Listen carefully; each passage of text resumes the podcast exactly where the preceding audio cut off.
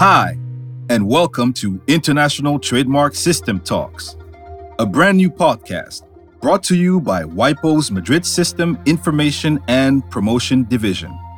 This podcast will give you insights into the international trademark system, also known as the Madrid system.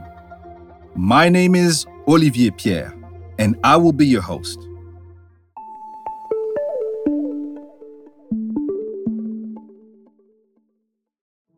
In our previous episode, we went over the Paris and Rome conferences, where a first draft of the Madrid Agreement was discussed. In today's episode, we will look at the Madrid diplomatic conferences of 1890 and 1891, where the Madrid Agreement was approved. We will discuss today why Madrid, the capital of Spain, became the birthplace of the international trademark registration system. We will also tell you all about these conferences, who attended, and which states were represented.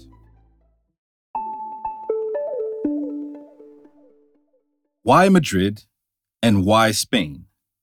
Some of you may be wondering why participants in the Rome Conference of 1886 chose Madrid the capital of Spain, for their next session. Well, at the time of the Rome Conference, Spain had enjoyed an unprecedented period of political stability for over 11 years, which coincided with the pinnacle of mining, agricultural boom, growing wool industry, and colonial trade. The development of trademark law created a situation where Spain could actively participate in legal and economic debates, such as the international registration of trademarks, as a host of the international conference. Madrid was also known for its endless nightlife. It is said that during the late 1890s, Ortega y Gasset, a famous Spanish philosopher, had advised Valle Inclán, a Spanish novelist known for his bitter social satire. Trasnoche usted. Apure todo lo que pueda la noche madrileña. Es ya la única noche que queda en el mundo. For the translation, stay up late. Hurry the Madrid nights as much as you can. It is the only night left in the world. Therefore, it's not a coincidence that the first trademark registered in Spain in 1886 was a smoking paper brand known as El Calendario, the calendar. Again, for the translation, yours truly. Let's begin with the Madrid Conference of 1890. The conference was held from April 2nd to April 14, 1890. The International Bureau, which is the predecessor of WIPO, as well as the organizer of this conference, was formed by the International Secretariat of both unions of Paris and Bern, and headed by Henri Morel, the Secretary General, only assisted by two staff members. Compare that with WIPO today, that now has more than 1,500 staff members. They invited all 14 member states, which were part of the Paris Union at the time of the preliminary organization of the conference. The states represented in Madrid were Belgium, Brazil, France, Great Britain, Guatemala, Italy, the Netherlands, Norway, Portugal, Spain, Sweden, Switzerland, Tunisia, and the United States of America. Germany, although not yet a member of the Paris Union, was also represented. The Spanish Intellectual Property Office published on Twitter last year a picture of a historical act in which the Ministry of Development informs the Royal Academy of San Fernando of the session of its assembly hall so that the diplomatic delegates of the conferences for the protection of industrial property could hold the session. So, the conference was held at the Royal Academy of San Fernando a fine arts academy which you can still visit in the Alcalá Street in Madrid. Interesting fact six years after the meeting, in 1897, someone you may know as Pablo Ruiz Picasso, 16 years old at the time, spent a year studying realistic painting in this same venue. He then decided that the teachings of this academy were not his cup of tea. Back to the conference on the trademark system. This conference was a private meeting. While the initial discussions started on the afternoon of the Wednesday, the 2nd of April 1890, the sessions would not start until that following Saturday. Firstly, Segismundo Moret, the Spanish government delegate who had to preside the events, could not attend. It is not clear if it was due to an illness or because he was just out of town, according to newspapers. The Conde de San Bernardo took his place until the 7th of April. The Conde de San Bernardo was a Spanish diplomat and a politician who would become the mayor of the city of Madrid two years later. The conference adopted rules and procedures prepared by the Spanish administration and the International Bureau to govern itself. French was chosen as the official language. The base for negotiation was the proposal made by participating states. As a reminder, during the diplomatic conferences, different documents were reviewed.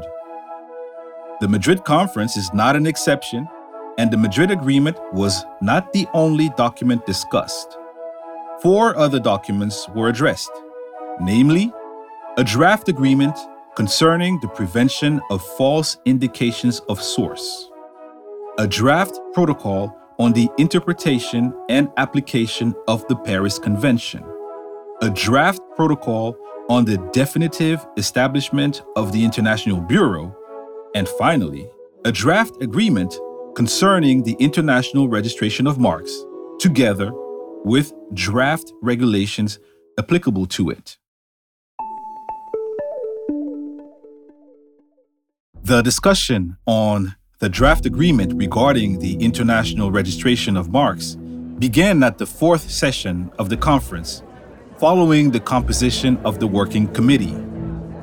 A commission was decided during the meeting of April 5th.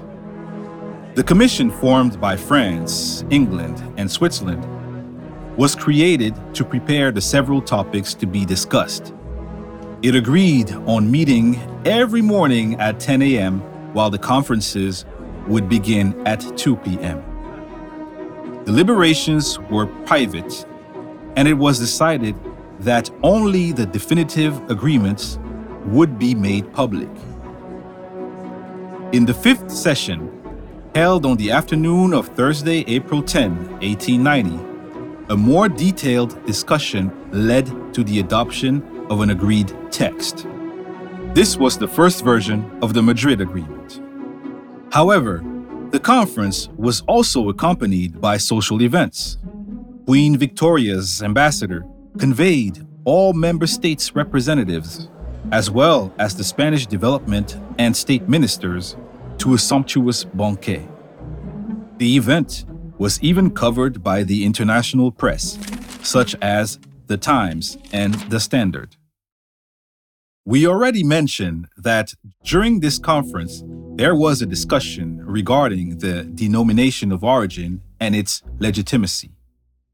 According to some newspapers, this conference was of the utmost importance for all participating states, in particular for Spain.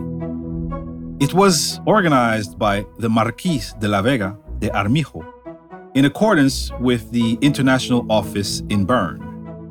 Regarding the issue of denomination of origin, newspapers reported that Havana tobacco manufactured in Germany or Jerez wines made in France could be prosecuted as counterfeit or fraudulent, which would be extremely beneficial to the Spanish industry. As a reminder, Cuba was part of the Spanish crown at the time. It was also discussed whether this agreement could be applicable to the colonies of the various participating states. The conference also addressed which competences should be granted to the courts of the various member states to resolve issues in relation to the denomination of origin. They also discussed the reciprocal independency of the patents expedited in the different states. In other words, whether goods could be refused entry in a country in case a patent for an identical product was established in that country. To simplify, for example, inventors would have to manufacture and use their products in Spain if they want their patents to be protected in that country. This led to discussions about how inventors could protect their inventions in international exhibitions. One of the proposed solutions was the issuance of legal protection certificates for inventors. Remember the exhibition of Vienna where inventors refused to expose? We talked about it in our two previous episodes. On April 13, on the very last evening before the end of the conference, the regent queen, Maria Cristina, mother of the future king of Spain, Alphonse XIII, offered a gala banquet to all the delegates of the conference. More than 1,000 people attended the event, including ministers, ex ministers, lords, diplomats, and army generals, among others. After all, this was an important event that put Spain in the spotlight of the international scene. This is the reason why the Madrid conference was extensively covered by the press, appearing in daily newspaper articles.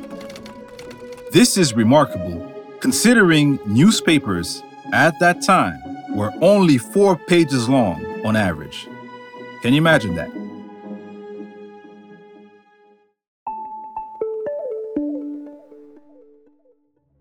The Madrid Conference of 1891. As mentioned at the beginning of this episode, not one, but two conferences were held in Madrid. The second one took place one year later in April 1891. The purpose of this conference was to ratify and sign the agreement approved in 1890. On April 14, 1891, the signature session of the conference took place to sign not only the Madrid Agreement, but the regulations related to the agreement.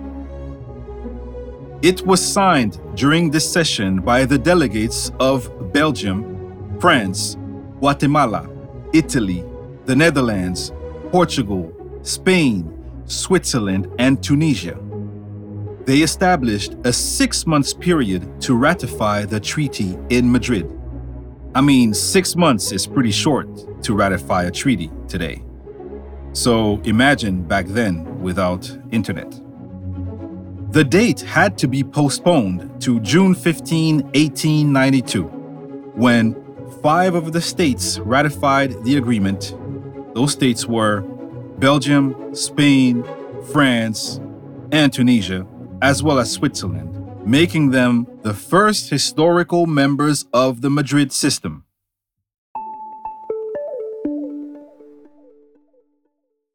Based on today's episode, we hope you can better understand why it is called the Madrid Agreement concerning the international registration of marks.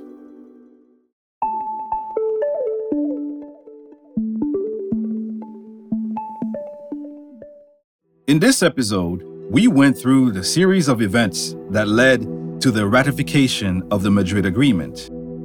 In the next episode, we will take an in depth look at the Madrid Agreement and its evolution from 1891 to nowadays. See you next time on International Trademark System Talks. Olivier Pierre signing off.